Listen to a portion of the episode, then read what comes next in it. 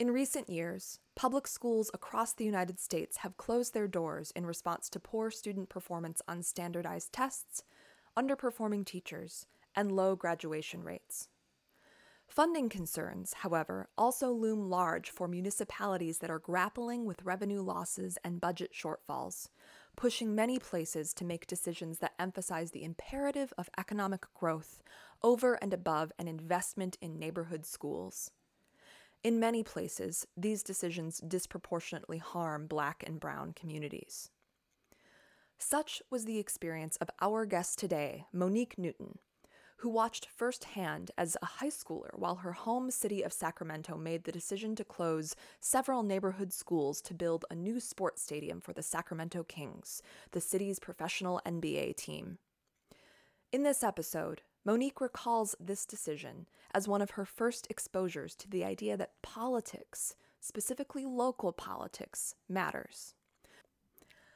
Now a PhD student at Northwestern University specializing in urban politics, the effects of traumatic events on Black communities, and the role of emotion in politics, Monique crafts a compelling narrative from these formative experiences as a high school student to her burgeoning research agenda and work as an educator.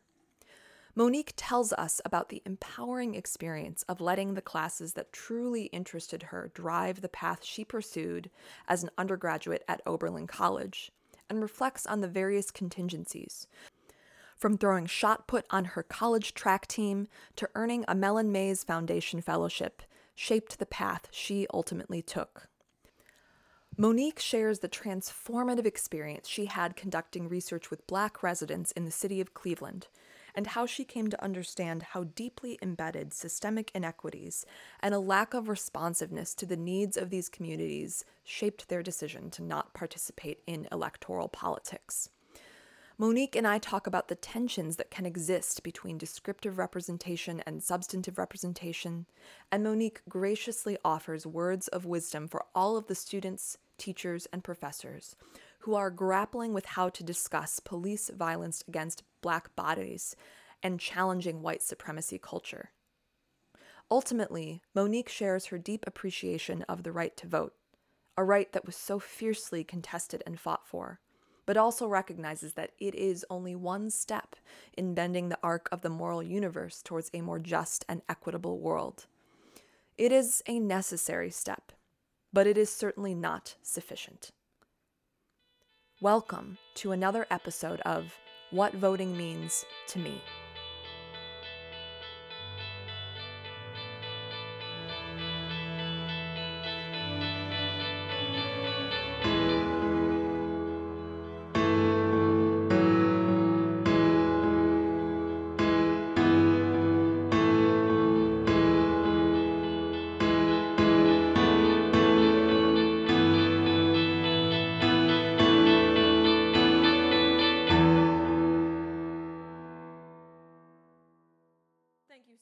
I, I truly feel really, I don't know what the right word is, I, I guess really privileged, like humbled when folks reach out with an interest wanting to talk to me, because I know everyone's time is really valuable.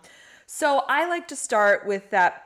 It's probably like kind of an annoying question to get in an interview, but I like to start with the really, really basic, tell us a little bit about yourself, and it can be any aspect of your life that you sort of feel called uh, to share in terms of where you're at right now, what you're doing, what you're up to, and that will sort of help us segue into the more democracy-specific questions. Once again, just thank you for having me. I really, really appreciate it. Equally, you know, appreciative of the time you've taken out of your schedule to talk.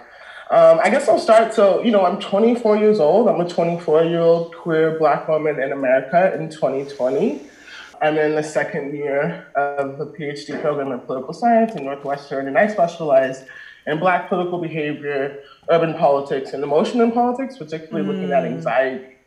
Um, and, and one of the projects I'm working on now actually looks at seeing if anxiety about federal officials, Um, politicians actually affect support for local candidates, right? Mm. So is anxiety associated with Donald Trump affecting uh, support for Lori Lightfoot, for Mayor Lori Lightfoot mm. in, uh, in Chicago?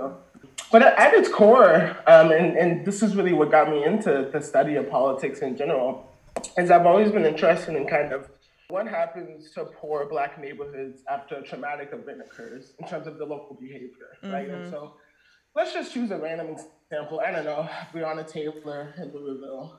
Um, and yeah. so what, you know, so what I'm interested in now and what I'm really keeping an eye out for is how Black people in that area, that neighborhood, that city are going to behave and participate in local politics thereafter, right? Are we going to see a dramatic increase in voter turnout for the next mayor? Are we going to see the prosecutor voted out, et cetera, et cetera? Um, and that's like professional things like that. I mean, in terms of my, my personal um, kind of life and my personal life trajectory, you know, I always tell people, you know, I've lived a, a very um, kind of stereotypical African-American life in mm-hmm. America. Like, I grew up in a single-family household. We were very, very poor. Uh, my father in and out of jail, you know, issues with, with D U Is, et cetera, mm-hmm. et cetera. Um, and basically, you know, I, I I have a twin sister. You know, basically the reason why I am, you know, where I am today, um, you know, versus where she's at, and we're the exact same age, you know, we grew up in the same environment, et cetera, et cetera, um, is that I, I could throw a metal ball, a, a metal shot put, mm. uh, forty-four feet in high school.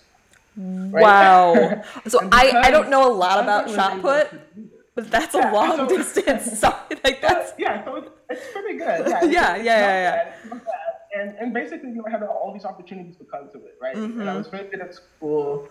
And, you know, because of that, I got to, you know, I got a call from a coach at Oberlin College, just very randomly.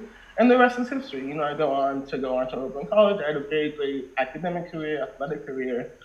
Did this fellowship. So I basically have gone from, I'm originally from Sacramento, California. Mm. I've gone from Sacramento, California to Oberlin, Ohio, to Pittsburgh, Pennsylvania for about a year. You know, wow. Now I'm in Chicago.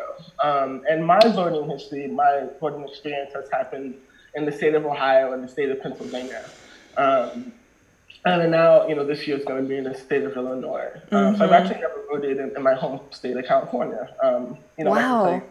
Yeah, and I can tell you the, the reasons why, et cetera, et cetera, later. Yeah. Um, but, yeah, it, it's just, yeah, it, it's just, uh, yeah, and, and I just say that just to, to paint this picture, because I think it all ties into mm-hmm. my socialization and politicization and, and why I believe what I believe today about the kind of the system and voting in general. And, um, you know, my, my past life experiences are very integral for how I view American politics today. Yeah. Oh, of course. I really think that that is, I, I, I really love it when listeners have that context. That's why I ask that first question that is pretty open-ended. Um, of course, this is a podcast about democracy, so it makes sense that sort of we're going to be thinking about that question in the context of our broader democratic experiences.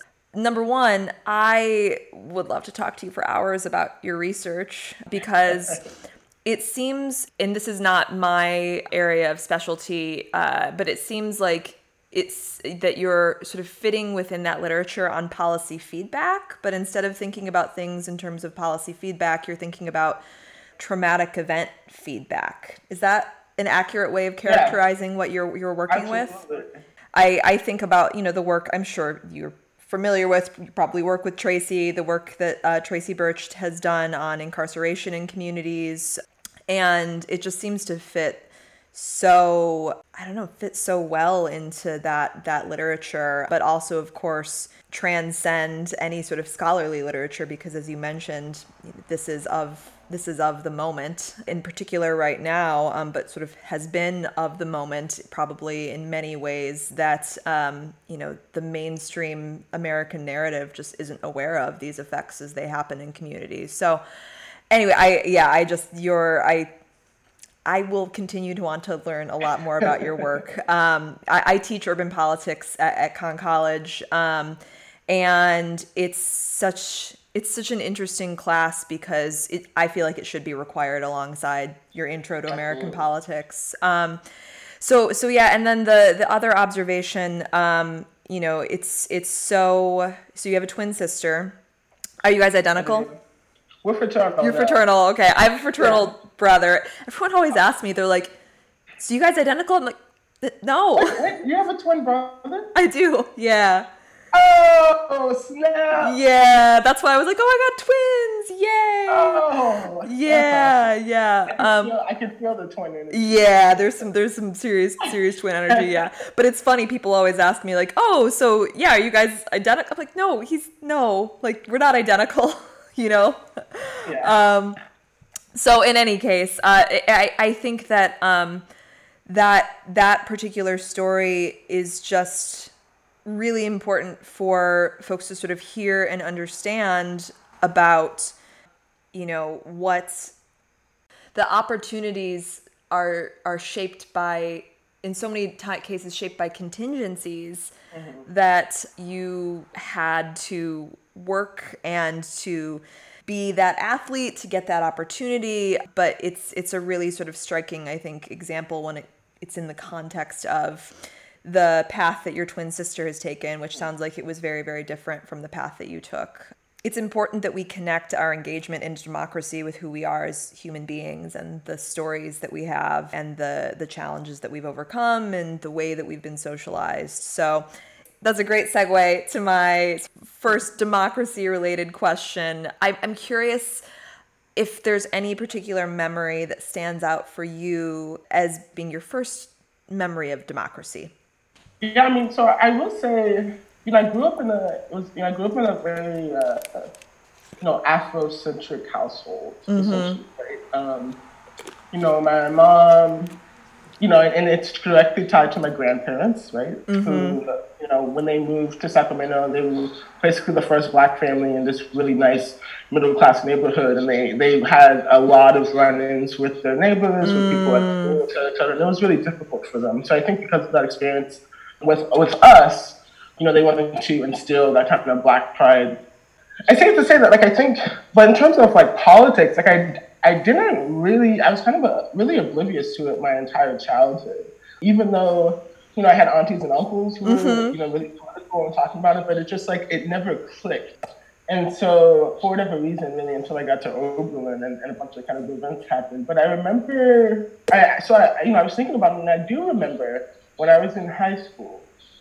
So this would be my first memory of, like, paying attention to a political event. It was local politics, something that was happening in Sacramento. And basically what happened is, you know, I, I graduated high school in two thousand fourteen. Mm-hmm. So basically it was twenty eleven, twenty twelve. Um, the mayor of Sacramento, Kevin Johnson, who was a former N B A player. Mm. Um, there, there was this period where, like, the Sacramento Kings, the N B A team for the city of Sacramento, was potentially going to move to Anaheim or to Seattle. And so it basically sparked this, like, you know, huge outcry. Like, everybody thought we were going to lose our team. Um, and the, the mayor, who had ties to the N B A, was very supportive of the N B A, was like, okay, I'm going to do everything in my power to keep the team in Sacramento. Um, and he released this huge plan idea to basically build this, like, really fancy stadium arena uh, in downtown Sacramento. Yeah. The urban and, politics and I, teacher in me knows where this and, is going. Yeah, yeah, yeah. And so I, exactly. And so I'm probably, like, thirteen, fourteen years old, um, you know, not politically activated yet. Um, and I, at that point, I'm just a huge N B A fan. You know, I'm a huge sports fan. Mm-hmm. You see the, the Lakers banner in the back. And so I was just paying attention to there. And then, you know, as the process went on, so I think it started, like, two thousand ten, ended in, like, two thousand twelve. And basically, you know, the city somehow magically finding up enough money to finance this huge, huge stadium. Mm-hmm. Um, and I remember, you know, I was at my auntie's and my uncle's house, and they were talking about it, and I heard, they were talking about how all these schools in Sacramento had to be closed, um, basically so that they could afford this arena. And, you know, I remember at the time, I was like, oh, this is just my auntie and uncle, like, you know, talking, being their skeptical selves and critical, you know, like, there's no way, like, um, and I was so naive. Yeah, just like the political, you know, yeah, urban politics, right, the trade-offs, right, that, that yep. something had to go, something had to give in order for this really fancy thing to be built in downtown Sacramento. And I remember when I found out, you know, and they closed the schools in the, you know, poor Black neighborhoods, basically, and the really impoverished areas of, of town, and a lot of it was it was mostly elementary schools. Mm-hmm. Um, and I just remember thinking, you know, I just remember thinking like this this isn't right. Like, it's, you know, I can't believe we're doing all these for for a stadium. Right? Mm-hmm. And, like, you know, fast, fast forward to twenty twenty, the stadium is built, Goldman One Center. It's very beautiful. It's very nice. You know, mm-hmm. they have a bunch of events and, and all these things. And um, every time I look at it, every time I watch a Kings game, or I'm like in Sacramento and ride past it, I just can't help but think about all the schools that were closed mm. to build this thing, right? And so that was, you know, that was like freshman, sophomore year of high school. And yeah, and so that was my first experience just with like the political process, yeah, and the trade-offs involved in like trying to build something. Mm-hmm, mm-hmm. Oh, and that, and that, um, it so powerfully illustrates what I, I share with my students in cities, like the imperative of economic growth, but like yeah. this growth, the benefits are not at all. Who, who's it for? Evenly who's it for? Yeah. yeah. Who's benefiting, who's benefiting from yeah. these policies, from these decisions? The, the definition of sort of a, a zero-sum mentality uh, when it comes to the things that cities choose to invest in. Yeah. That's such a that's such a um, a unique sort of first political socialization experience, just based on sort of the categories of different things that I've heard from folks Uh, who I've interviewed. It sounds like it was really impactful, though. Like this sort of, this is kind of messed up, you know? Like yeah. this is, I mean, for yeah. lack of a, that's not the scholarly no, exactly. term, but like, yeah. you know, it's, it's, so it sounds like it really, did, did you sort of find that it was something that you continued to reflect on and sort of want to take greater action in response to in the years that followed? Or was there sort of like yeah. a, a lull? I'm I'm curious sort of what the trajectory looks like following that. I mean, I, you know, I think about it, I mean, I think about it a lot now, and like, you know, I get frustrated at myself for just like a lack of involvement and all mm. of that, right? Like, like I look back, you know, and I, and I wish all the things that I wish people would do now in terms of local politics, in terms of engagement, I wish I had done that, you know, when I was a sophomore in high school, and that they could have heard from this high schooler that like, actually, you know, I don't think we should build this stadium. Like, it's not worth it, right? Mm-hmm. And so I, so I go back, I, I think back on all the time, just in terms of my lack of involvement. And it's it's just, yeah, it's just, you know, it's literally just a physical reminder in my hometown, you know, of, yeah, like you said, just kind of the potential dangers of urban politics, the trade-offs that are involved, who gets what, and I just think, yeah, I just think it's a good, it's just a good kind of exercise in local political leadership. Because it was really all uh, Mayor Kevin Johnson. And actually a couple of years prior, he had he had literally changed the charter to basically a strong mayor system. So he basically given himself more power. And it was like, you know, constitutional-wise, like it was really up in the air. And there were all these battles afterwards. Um, but, but like if he hadn't done what he did and like wasn't such a big proponent of it, you know, there's no doubt in my mind, I think the Sacramento Kings would be like the Seattle Kings or something. Yeah. Right? So I think it's also an, it's an interesting exercise in leadership, right? And like what uh, particular leaders, you know, when motivated to do so, if they have an agenda, or if they have something that they're really trying to do, you know, um, how you can kind of use the system to get it done. I think, I think from my perspective, I, I would like to see leaders exercise that agenda for neighborhood schools, you know, yeah. for, for, for, um, yeah. you know, in investment, rein, yeah. rein, reinvesting in these, in these communities that have been so hard hit by things like school closures. And, you know, and now you're living in Chicago. Uh, so I, I, I would imagine that these are conversations, if you're not thinking about them directly in your research, that you're continuing to have conversations with folks there who are navigating the school closures that have happened over the last, well, the last decade or so. There's just been so many that have happened in Black and Brown yeah. communities in particular. Yeah, and then, you know, it's funny, it actually, it almost came full circle. So I, I did this fellowship uh, in Pittsburgh, the Coral Fellowship of Public Affairs, and I was basically placed with the community center uh, in Wilkinsburg, mm-hmm. uh, which is a little bit outside of Pittsburgh, um, you know, really economically distressed uh, Black neighborhood, basically. And what this community center had done, Community Forge, they had basically a group of individuals had purchased this school after it closed down, mm-hmm. um, an elementary school that was vital to this community for a bunch of different reasons. They purchased the school. Um, you know, and just, just on the subject of school closures, they purchased the school and they repurposed it, you know, and now it's a full-blown community center. In each classroom, they went out to different nonprofit orgs, different, you know, individuals. And it's really becoming, you know, a community pillar yeah. and just kind of revitalizing the area. And, and I think, I bring that up to say, I think you know, in this country, we could think more creatively about what to do with these closed buildings, these closed schools. You know, mm-hmm. if, forget interrogating, forget about interrogating why they were closed in the first place, right? But if we, you know, if we just look at the buildings themselves, right, and the amount of just empty buildings in this country, of schools that are closed down, some of which are being used for X, Y, Z. Um, but I, I just view those as spaces that are such core spaces for these communities. Like we could really, I think we could really get creative, mm-hmm. um, you know, about how to support, how to support these neighborhoods with, with these spaces that are literally just sitting there. Yeah, yeah, absolutely. And I think that space and like the way space is constructed and how it can just shape one's educational experiences is so overlooked. I look at some of these buildings that are housing schools, and they're they're kind of like so almost oppressive in the way that they're designed, and having like the, like you said, the creativity, possibility to reimagine that is really powerful. So you have this experience with school closures as a teenager, and then, yeah. you know, fast forward to this fellowship experience where you're sort of seeing the other side of the coin in terms of the possibilities of what we can do in the wreckage of these closings. And uh, and then sort of that presumably transitions you to Northwestern for your PhD work, right? I do want to sort of circle back around to um, early, early political engagement and sort of awareness of being in democracy. And you had mentioned that you are a voter. Uh, I never want to take for granted that someone is a voter. Yeah. I'm, I'm no, still absolutely. looking for non-voters. You know, I, I would love yeah. to talk to folks who, and I think perhaps they're maybe a little more shy because it's not, you know, in vogue to be a non-voter, but I'm I'm hoping to to get some folks on here. In any case, you are a voter. I'm wondering if you recall either sort of the experience of your your very first vote, or if there was a vote that felt particularly meaningful or consequential to you, and if you just could recall any anything about what that experience was like. Yeah, so my first time voting um, was two thousand fourteen. I was in Oberlin, Ohio. Okay.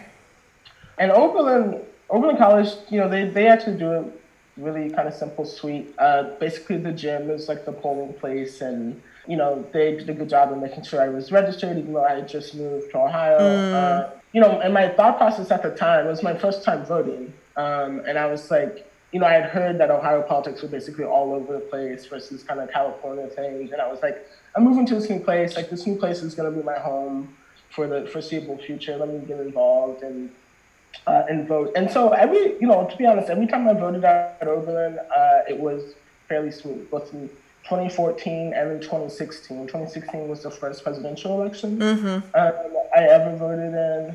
Um, and that was a very somber day, as you can imagine. So then in two thousand eighteen, I was in Pittsburgh, uh, Pittsburgh, Pennsylvania. Mm-hmm. Um, and that was...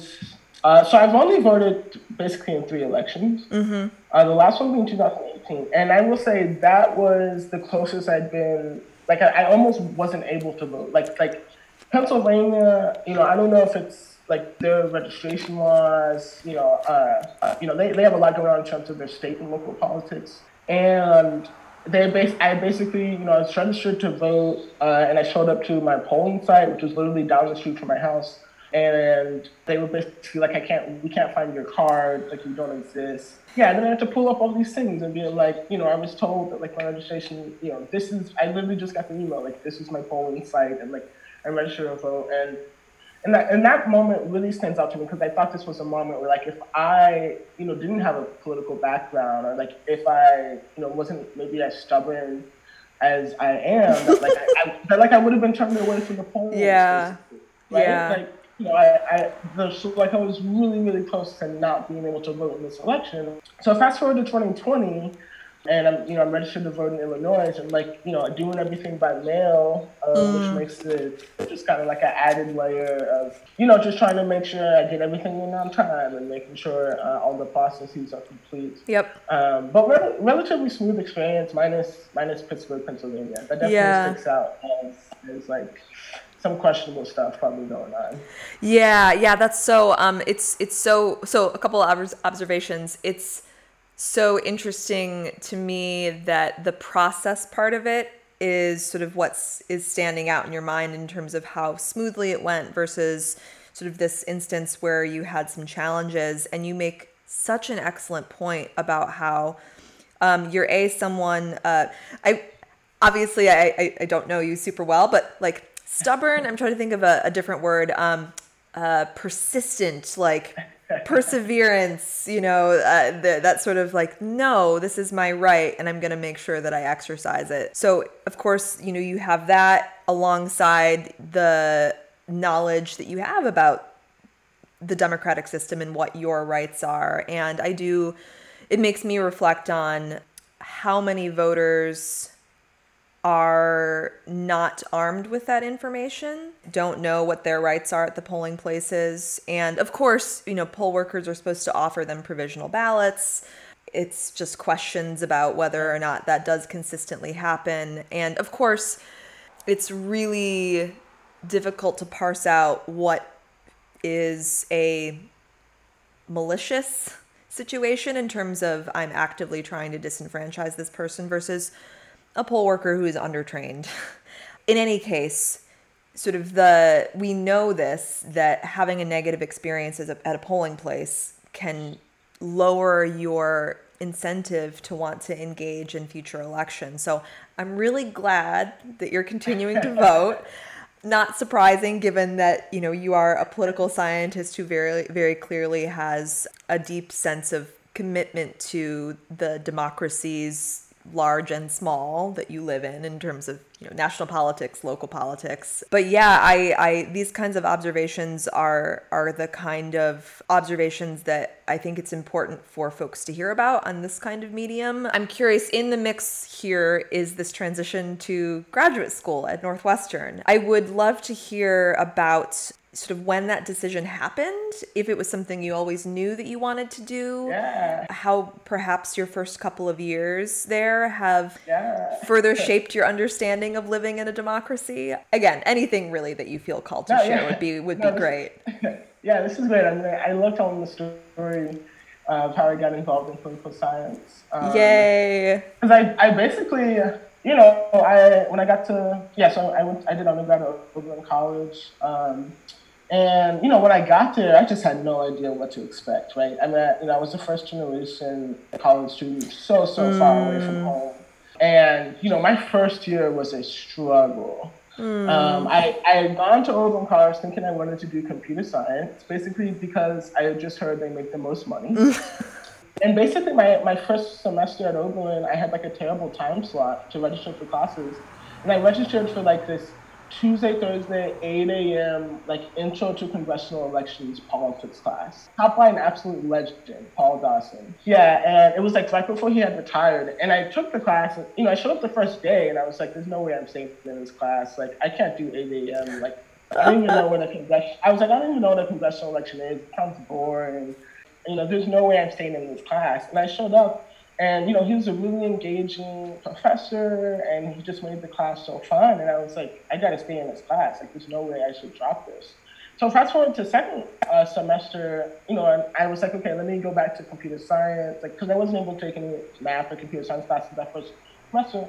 Until second semester, I basically took all math and computer science, and I was miserable. Like, absolutely hated it. To this day, the worst academic semester of my life. Oh. And I was like, I was on the track team, and it was like track season was, you know, full blown, and it was just a lot going on. Mm-hmm. Uh, but what I did, and, and I, I always say this is like one of the best decisions I made in my life, is I actually went back home after that first summer. Um, and, and it's the only time I've gone home for the summer. Um, and it was really good because I basically just got to kind of reorient myself and just, um, you know, I spent a lot of time with family and my sister, and I just returned to Oberlin my sophomore year, just like, really appreciative of the opportunity, just like recognizing that, like, oh my gosh, it's like, you know, I have the opportunity to do some really, really cool things, things that like people back home, you know, aren't even thinking about, can't even imagine. Mm. And so basically soft, sophomore year, you know, I was re-energized, and I was like, you know what, I'm gonna go back to taking the classes I thought were interesting, right? Which were politics classes, sociology classes, Af- Africana study classes, philosophy classes. And so I did that starting second year, and, and kind of the rest is history. But the thing that really got me into politics um, happened my first year at Oberlin, and that was uh, the murder of Tamir Rice. Mm. Uh, Tamir Rice was a twelve-year-old uh, black boy um, that was basically shot and murdered on site uh, as the police officers pulled up to the park. They thought he had a real gun. It was a toy gun. Um, the mm-hmm. officers, you know, were, weren't indicted, et cetera, et cetera. Um, and that happened, like, right, basically, as I got to Oberlin. And so fast forward to my sophomore year, you know, the, this program called the Mellon Mays Foundation comes around. Yeah, so so basically it's my sophomore year, and like all the people I looked up to, like all the black students I looked up to were in this program, and they're like, you should apply. And so I was like, okay, I guess I have to like get a research proposal or something together. Mm-hmm. Uh, and so I was thinking of what I was interested in, and like I basically came up with this project that was like super simple and asked, um, you know, tied to Tamir Rice case. Basically asked, like, I was just interested in, like, why black people in Cleveland weren't voting. Mm-hmm. Just, like, super basic, super vague. You know, I, I was, like, because my thinking was, like, you know, the, the prosecutor, uh, Timothy McGinty, you know, who was, like, this white man who was voted into office, had said, like, failed, you know, decided not to indict the office, officers. And I remember thinking, like, if black people had come out to vote, or like if they had voted for a different prosecutor, would the result have been different? Mm-hmm. And I think, you know, fast forward many years, I, I think the result would have been the same. But at the time, you know, I was really motivated by that question. And so I did my own, and that was my first introduction to what a PhD even was. Like, it was not on my radar at all. And then basically for Mellon, I was able to do the Lafont Summer Institute, American Political Science Association, basically like diversity program initiative. And so in that program, I went basically from like, okay, maybe I'll get a PhD to like, maybe I'll get a PhD in political science. I did uh, a final program, um, Institute for the Recruitment of Teachers, a summer workshop program, which just basically sold me on the importance of teaching, the importance of pedagogy, um, you know, just for like changing people's lives and, and really changing the way they think. And um, and so it was a slow process. And for me, you know, I took a gap year, and during, you know, for me, I was trying to decide between two things. I was basically trying to decide if I should do African American studies, PhD, mm-hmm. or if I should do a political science PhD. Um, and like African American studies, like it, it just felt like home, right? Like I, I just loved the idea of having a whole discipline dedicated to the study of blackness, yeah. and, and the study of black people and prioritizes black people, right? Versus political science, where at times it feels like I have to justify to folks why I'm interested in studying black people, right? Mm-hmm. And why why they are important, not only as people, but like as an object of study. Mm-hmm. Uh, and I ultimately decided with political science, right? I was I was sold that um, I, I could contribute to kind of the gaps in the field, and, field and, and make a little bit more of an impact. Um, and then the transition to Northwestern, to be honest, I always felt really, really good about Northwestern. Um, we, you know, at the at the Bunch Institute, there was a recruitment fair, and Northwestern brought two graduate students. And, you know, we had, we just had a really great conversation, and I, I just kind of had the feeling in my gut then. And then obviously I, I went through the process and talked to a lot of different people, and, you know, got accepted, for, you know, got to visit. And I just remember there was this thought, it was Matthew Nelson. I remember he was doing a presentation about his research, and was essentially making an argument for like why diversity matters, and like, you know, in education, like in the materials we hand students. And I remember just sitting there thinking like, I want to be this guy. Like, you know, I, I was like, if this department is producing research like this, like these are the people I want to be a part of. Like these are the people I want to surround myself mm-hmm. with. Um, and then on paper, it's just an excellent fit. Like it's just an excellent fit for my research interests. A group of scholars doing black politics, a group of scholars doing urban politics, people working on emotion, political psychology stuff. You know, they, they let me take classes outside the department, which I really appreciate. Mm-hmm. Um, and, and it's just a, yeah, it's just been a really good environment overall. So I think at this point, um, I'd love to sort of circle back around to the the big question. That's the you know the the title of the podcast. What I'm I'm really interested in understanding, uh, which is you know what does the act of voting mean to you, and you can interpret that in any way that you see fit. Obviously, it's a question where there's no wrong answer. I think my answer to that question has evolved over time. Mm-hmm. Um. You know, you, you know, and I and I grew up in this environment, right, of just constantly hearing about my ancestors, mm-hmm. about, you know, fully aware, you know, and this is before I got to college, right, fully aware of all the sacrifices, you know, people made to to give people like me the right to vote. Mm-hmm. And, you know, going back to my first research project, the Mellon Project, like I, you know, and it's just, it's really funny looking back on it now because, you know, and this is my sophomore year of college, so I was like, you know, nineteen, twenty years old. And I remember, you know, and I basically ended up interviewing a lot of Black people in Cleveland, essentially. Mm-hmm. Uh, and I interviewed on a wide rail of like the political spectrum, like people who had never voted, uh, people who were very active. And then I got to talk to like some Black city councilors. I actually got to talk to like the mayor of Cleveland. Oh, wow. Just like, just like trying to better understand how Black people in this area are understanding politics.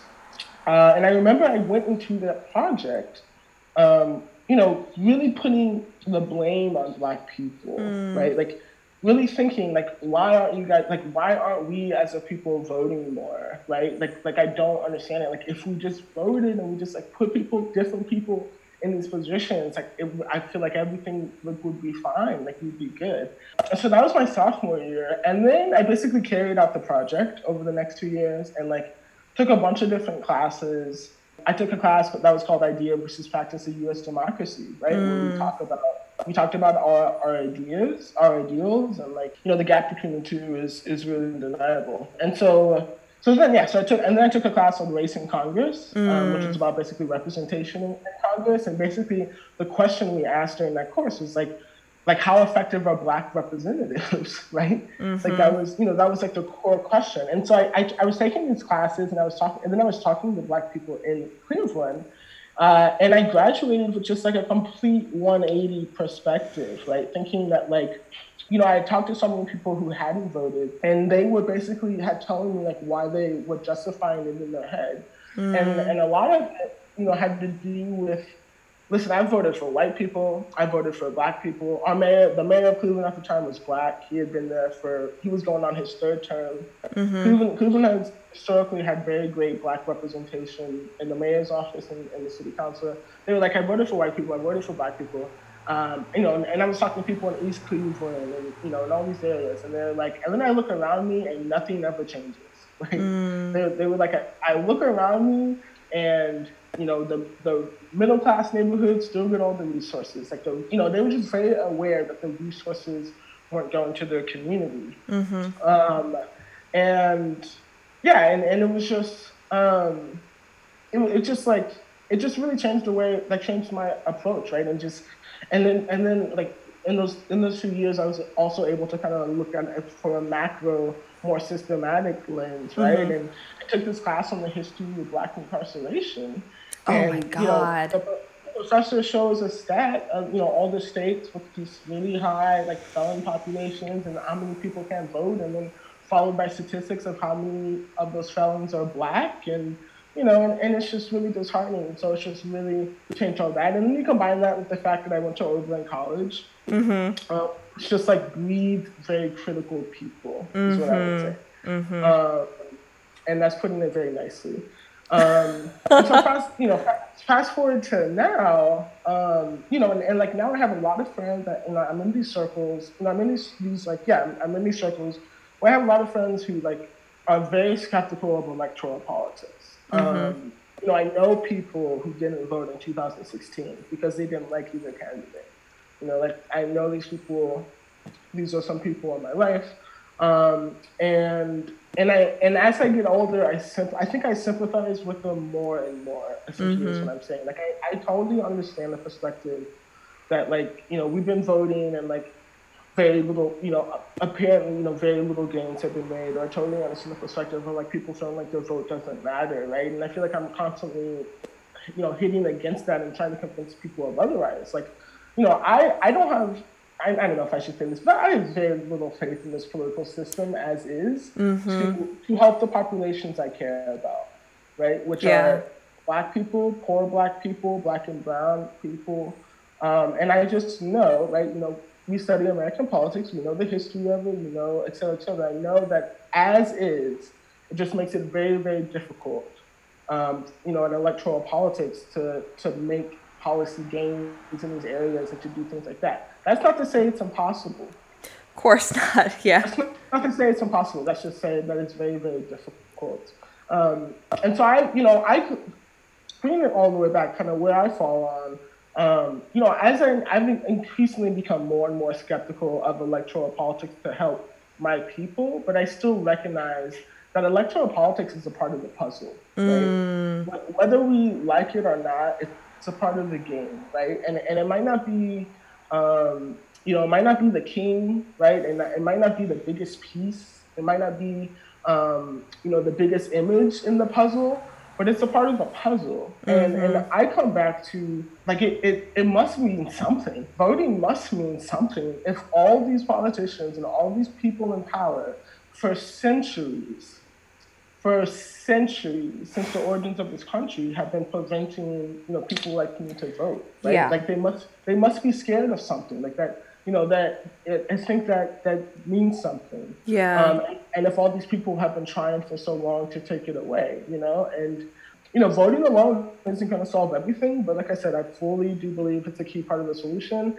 And my, you know, I mean, you're talking to somebody who loves local politics, right? But I think even when you zoom in on the local level, like, your vote just means so much more, right? And, and not just voting, right? Like, I'd like us for expand. I'd like us to get to a point where we expand this notion of political engagement, right? To include uh, showing up to a meeting, to include protesting, you know, mm-hmm. to include, you know, ex- the list goes on and on, right? If we can expand what the, the common notion is of how we participate in politics, Um, and then try to increase engagement in local politics, where I think, I think all, you know, the narratives that get thrown out there for why people don't vote, I think in local politics, you know, it's, it's a good rebuttal to that in a lot of ways, right? And I think, you know, and, that, and that's something I, I try to do in my work. Like, I, you know, I'm all about how do we get Black people excited about local politics? How do we get Black youth is really excited about local politics, and how do we start this process earlier? Like, I didn't get, you know, I mean, I, I had an experience when I was like, you know, thirteen, fourteen years old, but I didn't really understand what was going on politically until I got to Oberlin and I thought more about it and I read more about it. So I'm always thinking about how can we start the socialization process earlier. Yeah, yeah, absolutely. Um, and it's, I, I just sort of, the, the thing that keeps standing out in my head, sort of as I hear your perspective on what the act of voting means, is that it sounds like you conceptualize of it as a necessary but certainly not a sufficient act to both preserve democracy, but also to make a democracy that works for everyone, for right. communities that have been overlooked and passed over. And, you know, the vote has been important, but it's never been enough. Is that sort of a characterization yeah. of, of the, the central thesis, I guess, for... Yeah, I think I think that's a great way to put it. The vote has always been important, but not enough. Yeah. And, and then, you know, and I didn't talk about this, but I mean, I'm also very interested in, like, periods of representation. Um, you know, in this pool between descriptive representation, you know, substantive representation. And and I think about, you know, like, particularly with the mayor of Chicago, right, Lori Lightfoot. You know, she's a lesbian Black woman. Mm-hmm. I'm a, you know, lesbian Black woman, girl of Black woman.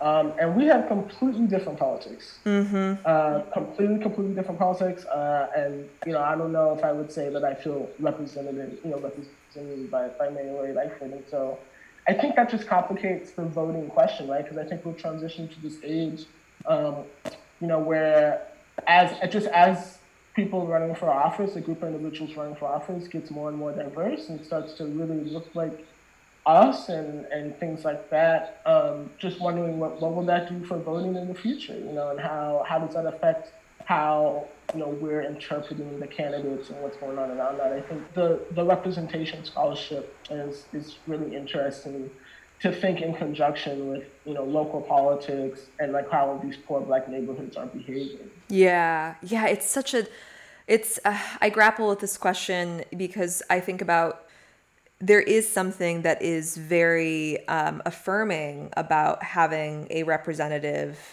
who shares your lived experiences on some level. And at the same time, we don't want to forget or have that sort of obfuscate serious policy concerns that we have in terms of um, the positions that those representatives take. I'm reflecting back now on the interviews that I've done, and you've hit on pieces of the American political system, uh, especially in terms of your understanding of local politics, that I've really been wanting to tap into. So this was really kind of serendipitous and amazing that you're also a Mellon Mays scholar.